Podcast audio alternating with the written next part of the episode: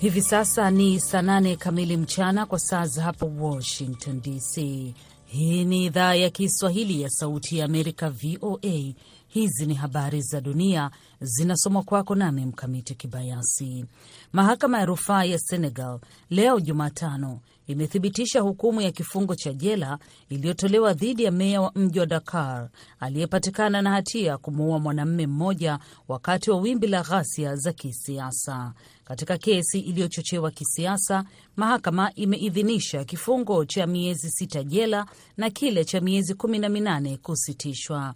Mahakama inathibitisha hukumu katika vifungu vyake vyote, inatupilia mbali maombi yote ya upande wa waathirika, jaji aliyeongoza kesi amesema. Meya wa Dakar Barthelemy Dias, mmoja kati ya wapinzani wakuu wa rais Macky Sall, alikuwa anataka hukumu hiyo ya mauaji ya mwaka wa 2011 ya mwanamieleka aitwaye Ndiaga Diouf yaliyotokea wakati wa maandamano yaligeuka kuwa vurugu itenguliwe. Diaz mwenye umri wa miaka 46 alichaguliwa kuwa meya wa Dakar mwezi Februari akishirikiana na wafuasi wengi wa kiongozi wa upinzani Osmane Sonko, na kuna uvumi kwamba yeye mwenyewe ana nia ya kuwania urais. Magonjwa yasiyoambukiza kama vile magonjwa ya mshtuko wa moyo, saratani na kisukari yanachangia kwa asilimia 74 ya vifo ulimwenguni, na kukabiliana na sababu hatarishi za magonjwa hayo kunaweza kuokoa maisha ya mamilioni ya watu, shirika la afya duniani WHO limesema Jumatano. Ripoti ya WHO imesema magonjwa hayo ambayo mara nyingi yanaweza kuzuilika na ambayo yanasababishwa na namna ya watu wanavyoishi yanaua watu milioni 41 kila mwaka, wakiwemo watu milioni 17 walio na umri wa chini ya miaka sabini.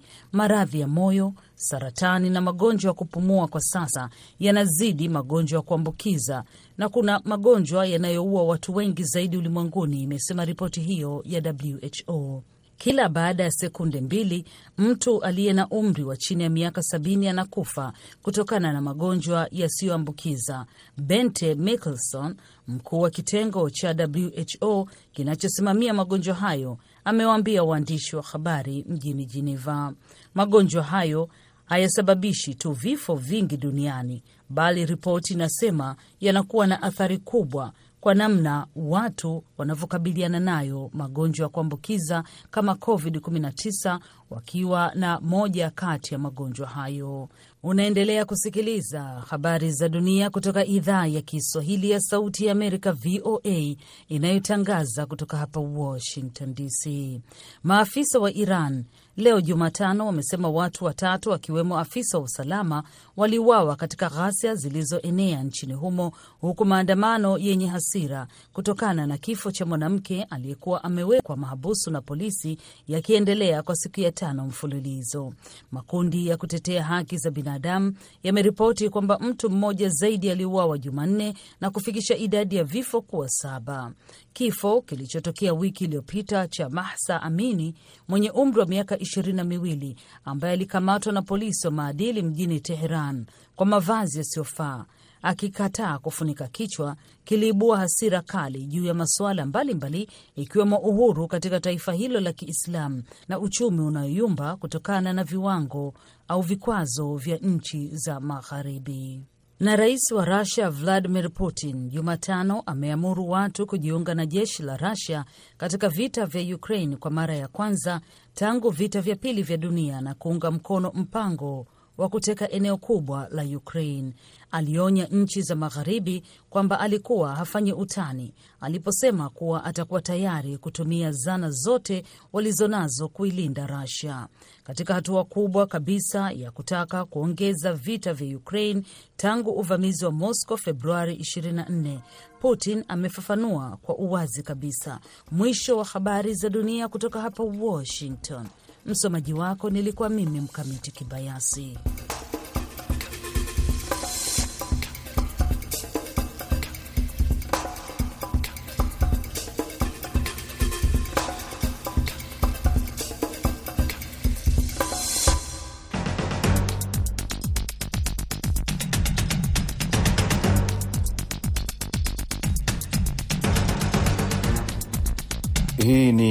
Undani kutoka idhaa ya Kiswahili ya Sauti ya Amerika. Karibu msikilizaji, popote pale unapotusikiliza katika siku nyingine ambapo tunaangalia habari muhimu kwa undani zaidi. Hii leo katika matangazo ya Kwa Undani tutaangalia yanayoendelea katika mkutano mkuu wa 77 yaani baraza kuu eh, la Umoja wa Mataifa jijini New York ambapo hii leo Eh, rais wa Marekani Joe Biden amehutubia katika hotuba ambayo ilikuwa ikisubiriwa kwa hamu kabisa na ulimwengu, lakini vilevile vile, eh, jukumu la Rwanda katika kujibu shutuma ambazo zinaendelea kutolewa na DRC ambapo rais Felix Tshisekedi hapo jana katika hotuba yake ameinyoshea tena kidole taifa la Rwanda, na tutaangazia eh, hotuba ya rais wa Rwanda nini ambacho kimejiri, hali kadhalika yale ambayo yamejiri eh, kwa bara zima la Afrika katika mkutano huo mkuu. Lakini katika sehemu ya pili tutajikita tuta zaidi katika eh, ule msukumo ambao wa Kenya wanajiandaa kutoa maoni yao kuhusu mfumo mpya wa elimu nchini humo maarufu kama CBC. Ninayekukaribisha katika matangazo haya hii leo, mimi jina langu ni Idi Ligongo.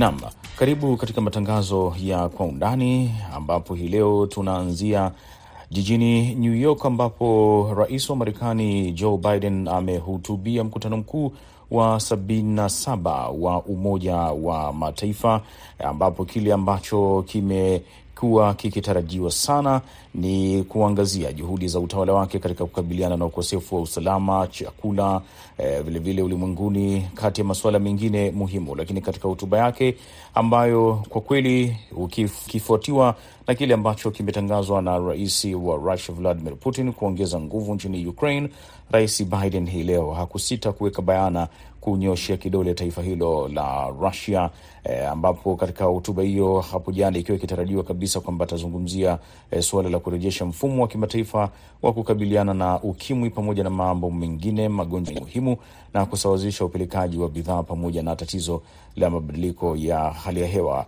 moja kati ya suala hilo. Lakini vilevile vile hapo jana ilidokezwa tu katika uh, yale ambayo ilitolewa na mshauri wa kitaifa wa Marekani wa masuala ya usalama uh, Jack Sullivan ambaye aliweka bayana kwamba hotuba ya Biden ingeangazia uchokozi wa Rusia nchini Ukraine.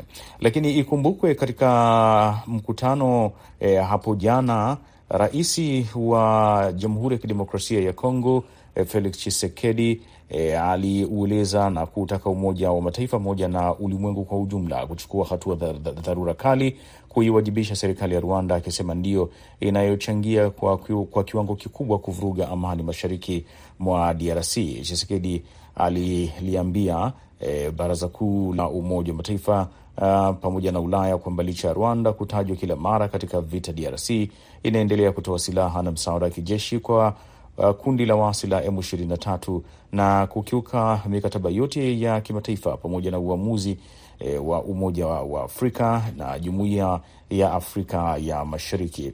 Lakini katika hotuba ambayo ilikuwa ikisubiriwa kwa hamu hii leo kutoka kwa rais wa Rwanda Paul Kagame ni kujibu shutuma hizi, lakini yeye ameuambia mkutano wa Baraza Kuu la Umoja wa Mataifa unaoendelea hivi sasa jijini New York kwamba matatizo ya usalama yanayokumba Jamhuri ya Kidemokrasia ya Kongo ni ya kisiasa na kwamba yanahitaji suluhu la kisiasa. Lakini yale mengi ambayo tunaweza kuyapata, tuungane na Kennesi Bwire. Kennesi Bwire, e, tunajua kwamba rais wa Marekani Joe Biden alikuwa akitarajiwa sana kuzungumzia mambo mengi, lakini mojawapo ni yale yanayoendelea kule Ukraine. Hebu tupe dondoo za hotuba yake na kile ambacho umekiona kimetikisa sana. Kati ya hayo mengi ambayo um, unasema Idi Ligongo, ni kwamba labda ni hotuba ambayo hakuwa amepanga kwanza alivyoanza, ama alikuwa amepanga vile, lakini kwa mtazamo ni kwamba alikuwa amepanga kivinginevyo hadi pale rais wa Russia Vladimir Putin alipotangaza usiku wa kuamkia leo kwamba wale wanajeshi wake wa akiba karibu elfu mia tatu anawatuma nchini Ukraine kuendelea na vita, na hapo ndipo ameanzia Biden akakosoa hatua hiyo, akaeleza baraza hilo kwamba ni aibu kuona kwamba nchi mwanachama ambaye ni maarufu katika baraza la usalama la Umoja wa Mataifa inaivamia nchi nyingine kutaka kumega sehemu ya nchi hiyo na kuwa nchi yake kutaka kujiamulia ndani ya nchi nyingine, na akakosoa hilo, akasema ni kosa kubwa sana, na Marekani pamoja na ulimwengu hawastahili kunyamaza wakati swala kama hili linapoendelea, na kwamba kwa vyovyote vile Russia inastahili kuwajibishwa, Russia inastahili kukemewa, na Russia inastahili kujua kwamba inalolifanya haliwezi kukubaliwa, haliwezi kuvumiliwa, na hakuna nchi nyingine yoyote ile ulimwenguni itakubaliwa kufanya jambo kama hilo. Lakini zaidi ya mno, akaongezea kwamba ndiyo, dunia nzima inakubali kwamba inakumbana na changamoto chungu nzima, ikiwemo ukosefu wa chakula, mabadiliko ya hali ya hewa na masuala mengine yakiwemo hadi umiliki wa silaha za nyuklia. Lakini kwa kikubwa akasema, endapo hao viongozi wote wanakuja pamoja kuzungumza kwa sauti moja, hakuna kubwa ambalo lina wazidi, hakuna kubwa ambalo hawezi kutatua, lakini kila jambo linastahili kuangazia sheria zilizopo, kanuni za kimataifa, mikataba ambayo imesainiwa, mikataba ya Umoja wa Mataifa, na kila nchi mwanachama isiyo mwanachama wa Umoja wa Mataifa lazima iheshimu sheria.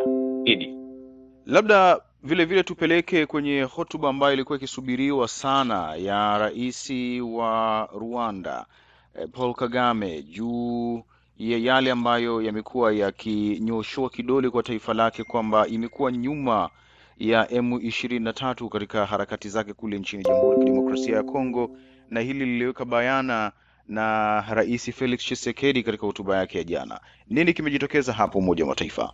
Nafikiri ni hotuba ambayo itaingia katika historia. Hotuba ya Rais Paul Kagame imechukua muda wa karibu dakika saba.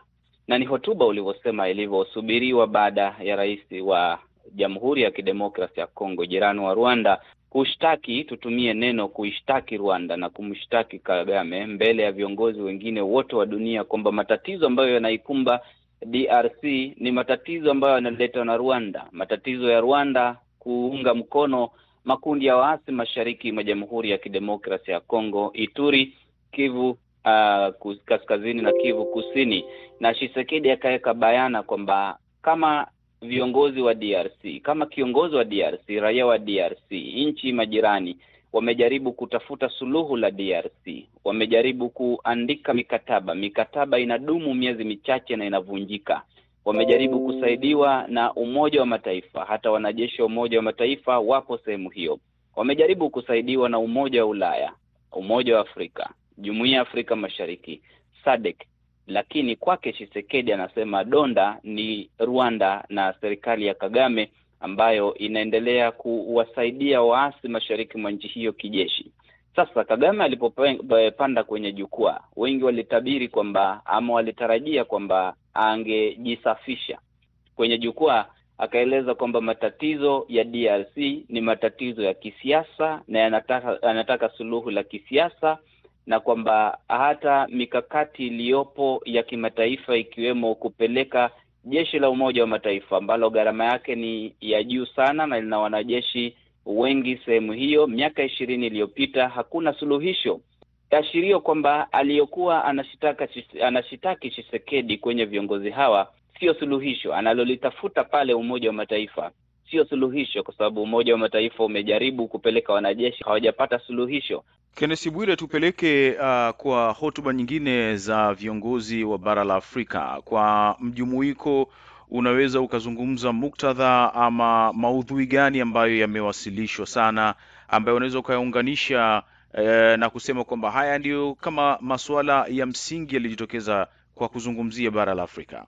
Viongozi wa bara la Afrika wanachozungumzia zaidi ni ushirikiano. Kwa mfano, Hakainde Hichilema wa Zambia amezungumzia zaidi namna mataifa ya ulimwengu yanaweza yakashirikiana na mataifa ya Afrika katika kuimarisha masuala ya uchumi, mabadiliko ya hali ya hewa, kukabiliana na athari ambazo zinakumba nchi na masuala ya uhamiaji, na wanataka mgao, kama ni mgao wa rasilimali, kupambana na masuala ya majanga ama magonjwa, iwe ni mgao ambao upo wastani katika kila nchi inapata ule mgao ambao unalingana na idadi ya watu ili kuweza kusuluhisha changamoto ambazo zinakumba dunia. Sio kwamba rasilimali ziwekwe sehemu moja kwa wingi na sehemu nyingine hazipo.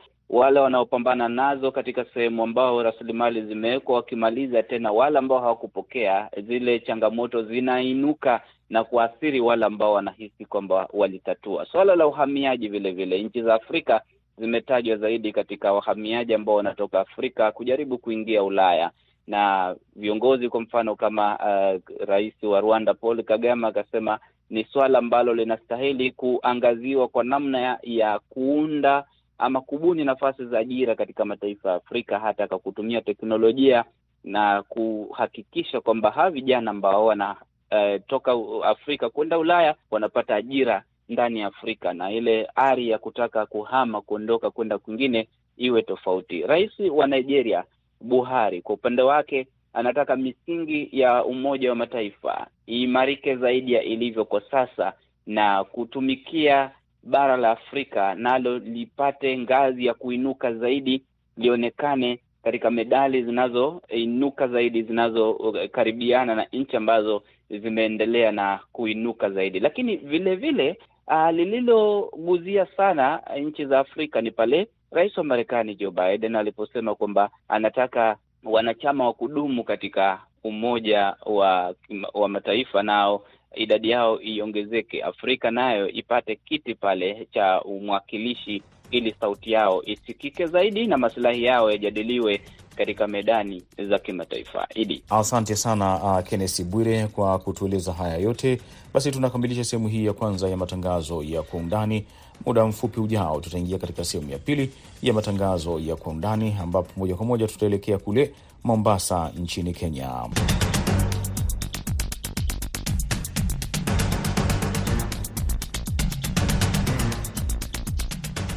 Naam, karibu katika e, sehemu ya pili ya matangazo ya kwa undani, ambapo moja kwa moja tunaelekea nchini Kenya, ambapo Wakenya wanajiandaa kutoa maoni kuhusu mfumo mpya wa elimu nchini humo maarufu kama CBC ambao unazidi kuibua shinikizo kwa Rais William Ruto kufutilia mbali jambo e, ambalo kwa kweli linaonekana ni linaloleta uh, mshawasha mkubwa hivi sasa, japo baadhi ya wadau wa elimu wanataka mfumo huo uendelee mwakani. Rais Ruto ameagiza wizara ya elimu kubuni jopo kazi la kuchunguza mfumo huo wa elimu na kuwasilisha ripoti kwa serikali. Sasa tunajiunga na wenzetu katika studio za VOA mjini Mombasa, Salma Muhammed na Josephat Kioko. Asante sana. Katika muda wa siku chache zijazo, serikali ya Kenya kupitia wizara ya elimu itaidhinisha jopo kazi maalum la kuchunguza na kutoa ripoti kuhusu mfumo mpya wa elimu nchini Kenya, Competency Based Curriculum CBC. Hatua hii inafuatia agizo la rais mpya wa Kenya William Ruto alipoapishwa rasmi kuwa rais wa tano wa Kenya yapata siku nane zilizopita. Shinikizo kubwa la kutaka mfumo huu wa CBC uondolewe na kurejesha mfumo wa awali wa 844 linatoka kwa wazazi, lakini wanafunzi wanaonekana kuungana na waziri wa elimu Profesa Magoa kutaka mfumo huu usalie, lakini rais Ruto naye hakuchukua hatua mara moja jinsi alivyoshinikizwa na wazazi na wadau wengine. Badala yake, rais amesema atafuata ripoti ya kitaalam itakayotolewa na jopo maalum baada ya kuchukua maoni ya wadau, ikiwa ni pamoja na kushirikisha umma. Na kabla ya kuendelea zaidi, mwenzetu Collins Adede ameingia mitaa mbalimbali nchini Kenya kuzungumza na wananchi na pia wazazi wanasema nini kuhusu jopo ambalo linatarajiwa na mapendekezo yao. Naitwa Jenta. Mi na mtoto mwenye yuwafanya hiyo CBC, in fact yuko grade 6 au wenye wanafanya mtihani. There are challenges that come with it of course. Kama sahii the choice of mambo ya kuchagua shule nini, you can't imagine mtoto wako wa 12 years on uh, in a boarding school somewhere mahali mbali sana na wewe na ujui hata vile utampeleka kwanza, maanake ukimwangalia ni mtoto mdogo so kuna, inasemekana kwamba Rais Ruto anaweza teua jopo maalum kufanya marekebisho. Kuna lolote labda ungependekeza ile rekebisho? Hii kile ningependekeza ni kuwa wa, wazazi wahusishwe kwa kila jambo ikifika ni mambo na elimu, kwa sababu changamoto zenye tunazozipata sasa hivi ni nyingi. Kama wazazi, kuna watoto wale labda hata hawaishi na wazazi wao na zile project za, za ni challenge. Hii elimu ya CBC inanipeleka mbio sana, sina pesa kabisa. Mm, Maanake shule zikifungwa zikifunguliwa tena pesa yatakaa. Sasa mi naonelea irudi ile standard eight. Kitu nataka warekebishe ni kuhusu hii elimu ya MCBC. Mm. Nini haswa? Ah, na sangine tunaambiwa tupeleke kuku maragwe kama ni experiment, experiment, experiment wanafanya no maragwe nusu si imetosha bwana kuliko sasa the whole class waambie lete maragwe nusu. Unajua ni maragwe ni pesa nyingi sana, almost kilo eh, gunia nzima inaenda wapi hiyo maragwe? Huenda kukafanyiwa marekebisho. Rais anatarajiwa kutaja jopo la kufanyia marekebisho, labda kuna lolote ungependekeza libadilishwe? Hii mfumo wa CBC mimi sijaona mahali rais anafaa arekebishe. Mi naomba tu rais aruhusu hii mfumo mpya wa elimu humu nchini uendelee. Niliona tu wanafunzi wanarokota takataka town, vitu kama hizo, ndio mi napendelea ifutiliwe mbali, ama kukuwe na na formula kamili ya kufanya hiyo shughuli, kwa sababu watoto wanaonekana saa zingine wachinga mjini, wanatembea na magunia vitu kama hizo ndio nataka irekebishwe, lakini elimu iambatane na jinsi dunia ya sasa inavyoendelea. Na wewe kwa upande wako una maoni gani kuhusiana na hii mfumo wa CBC? Naitwa Evelyn. Ah, mimi naona CBC sio mbaya, ni nzuri. Kwa sababu gani? Kulingana na mimi naona ni kama inakuza talanta ya watoto you see, as opposed to ile system nyingine, unapata mtoto ako na vitabu vitabu vitabu throughout, hana wakati wa kucheza, hana wakati wa kuza talanta yake. So kwangu mimi mi naona ni nzuri, though sina mtoto wa CBC, siwezi nikasema mengi zaidi Maybe una mapendekezo ya marekebisho ifanyiwe? hapo. Kwa marekebisho siwezi sema sana, sijakuwa involved na CBC. Mwanahabari mwenzetu huyo Collins Liberty Adede akizungumza na baadhi ya raia ambao ni wazazi miongoni mwao, kabla ya kuzungumzia swala ambalo limeleta mtafaruku kati ya wazazi, walimu na vilevile vile wizara ya elimu. Hata hivyo, awali wakati wa kampeni uh, chama cha UDA kupitia kiongozi wake Ruto alikuwa ameapa kufutilia mbali mfumo wa elimu iwapo angechaguliwa kwa rais, akihoji kuwa unachanganya na kuwa gharimu wa Kenya wa kawaida. Hata hivyo, alibadilisha msimamo akiwa rais akisema timu yake ya Kenya Kwanza inaunga mkono kikamilifu CBC, huku akisema kwamba umebadilisha mfumo wa elimu kutoka kwa msingi mtihani hadi ujuzi, umahiri unaozingatia thamani. Na pia kumekuwa na viongozi katika sekta ya elimu kama katibu mkuu wa chama cha kitaifa cha walimu Wilson Sosion ambaye vilevile vile pia ni mbunge alidai kwamba mtaala unaofunzwa shuleni haujawahi kuzingatia umahiri bali unategemea matokeo. Wakati wa mahojiano na runinga Citizen wiki iliyopita, Sosion alidai kuwa Wakenya wanajidanganya kwa vile mtaala umahiri yani CBC haukuidhinishwa na wazazi na watoto, kwa hivyo sio sahihi. Alisema kwamba tulicho nacho katika nchi hii sio CBC darasani kwetu, wanachofundisha ni mtaala unaozingatia matokeo. Kulingana na Sosion, nchi ilifanya makosa kama inavyothibitishwa na kuongezeka kwa matatizo na kilio kikubwa dhidi ya CBC, akisema kwamba wataalam hawa walipaswa kupewa uhuru wa kuendeleza na kubuni mpango madhubuti. Aliendelea kusema CBC ililazimishwa haraka kisiasa na hakuja kuwa na majadiliano au tathmini ya muktasari wa mtaala. Turekebishe hapo kwamba Wilson Susien alikuwa ni mbunge katika bunge lililopita la kumi na mbili akiwa ni mbunge mteule. Je, CBC inafuata mfumo gani?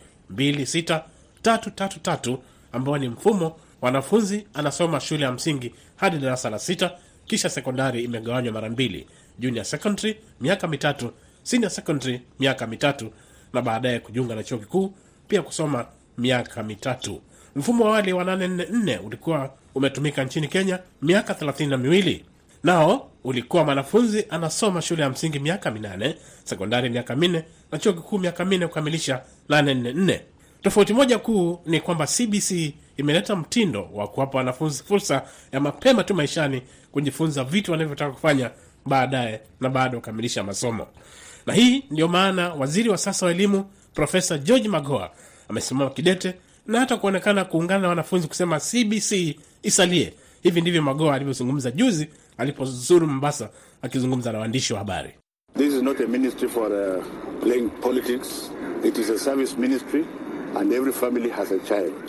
And therefore, Hii siyo wizara ya kuchezea siasa, ni wizara ya kutoa huduma za elimu kwa Wakenya wote, na kila familia yenye mtoto inafahamu hilo.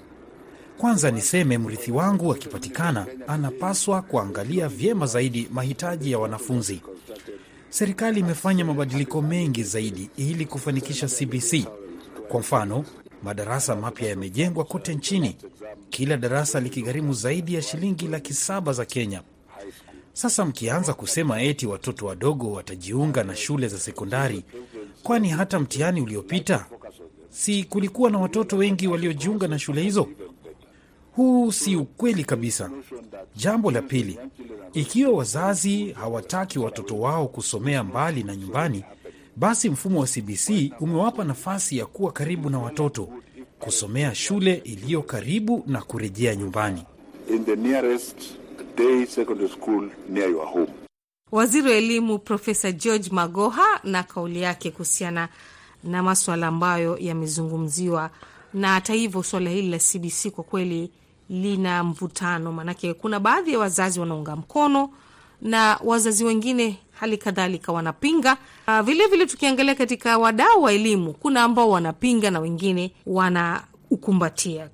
Kwa upande wa walimu inawachosha sana, ni kati ya mambo ambayo wadau wanasema yanastahili kuzingatiwa, lakini kwa mengi zaidi kuweza kujua haswa yanayotokea, maanake lalama ni nyingi, lakini wenyewe haswa ambao wanatekeleza CBC yenyewe wanasemaje? Ndiposa tunaungana na mwalimu katika laini za simu, ataweza kutuzungumzia kwa undani zaidi kuhusiana na swala hili. Mimi kwa majina naitwa Madam Shila Akinyi, nafundisha shule Mombasa inaitwa St Augustine Preparatory School. Nafundisha hapa classes kama 7 and 8, lakini kwenye CBC nafundisha grade 4 mpaka grade 6. Na bila shaka nyinyi ndio mnaandaa wanafunzi kuondoka darasa la sita kujiunga na sekondari mwaka unaokuja. Mmewaandaa kivipi na mnaonaji mfumo huu? Watoto tumewaandaa kabisa, wako tayari, manake wanapenda sana CBC, wanaenjoy kujifundisha CBC because most of the things tunafanya ni manipulation. Unashika, unaifanya, unasoma, waweza shika kwa mkono, unafanya practicals. Wamekuwa watu responsible persons. Changamoto zozote ambazo una- unazopitia wewe kama mwalimu ambao unatekeleza huu mfumo mpya ni gani? Uh, mimi kama mwalimu ningependa tu kuzungumzia more time. Time naona kidogo uh, haitoshi, maanake unaweza kuwa na watoto kama mia moja na ishirini tuseme tu classes ili wewe wafundisha ile ilo somo, ikija kuja ile mitihani kama practicals, inabidi kila mtoto aje akisema yeye peke yake. Yule mtoto mmoja akija mmoja, wampa hizo minute zake mbili, kama ni kuimba, kama ni music, ataimba folk song ataimba ile folk song mwingine akuje, mwingine akuje, hivyo hivyo mpaka umalize hawa watoto mia moja na ishirini. Ukishamaliza uchukue hii results zake kuupload ya kwenda kwa NEC. Saa zingine internet nayo iko slow, kisha tumepewa pale deadline, tunaambiwa deadline by tarehe fulani muwe mmemaliza, alafu kule kusoma pia ile listening and speaking, kila mtoto aje akizungumza, ukimuuliza maswali akijibu huwa anaona ni, ni, ni kazi kabisa. Tumesikia mengi hapo kutoka kwa mzazi na ulisikia pia kutoka kwa waziri wa elimu Profesa Magoa ambaye ameutetea sana mfumo huu. Mwaka unaokuja Januari, wanafunzi wapatao milioni moja nukta mbili watakuwa wanajiunga na junior secondary baada ya madarasa elfu kumi kujengwa na serikali. CBC ilianza mwaka elfu mbili kumi na saba na kwa sasa huu ni mwaka wa sita, wale wanaokwenda kujiunga na sekondari baada ya wanafunzi wengine wa mfumo wa nane nne pia watakuwa wanajiunga hapo Januari kukamilisha mfumo huu. Naona kwa sasa ni hayo, tukurejeshe Washington. Asante sana Salma Muhamed na Josephat Kioko kwa kutueleza haya yote, na hapa basi ndo tunakamilisha matangazo haya ya Kwa Undani kutoka idhaa ya Kiswahili ya Sauti ya Amerika. Kwa niaba ya wote waliofanikisha matangazo haya, mimi jina langu ni Idi Ligongo na shukran kwa kuwa nami.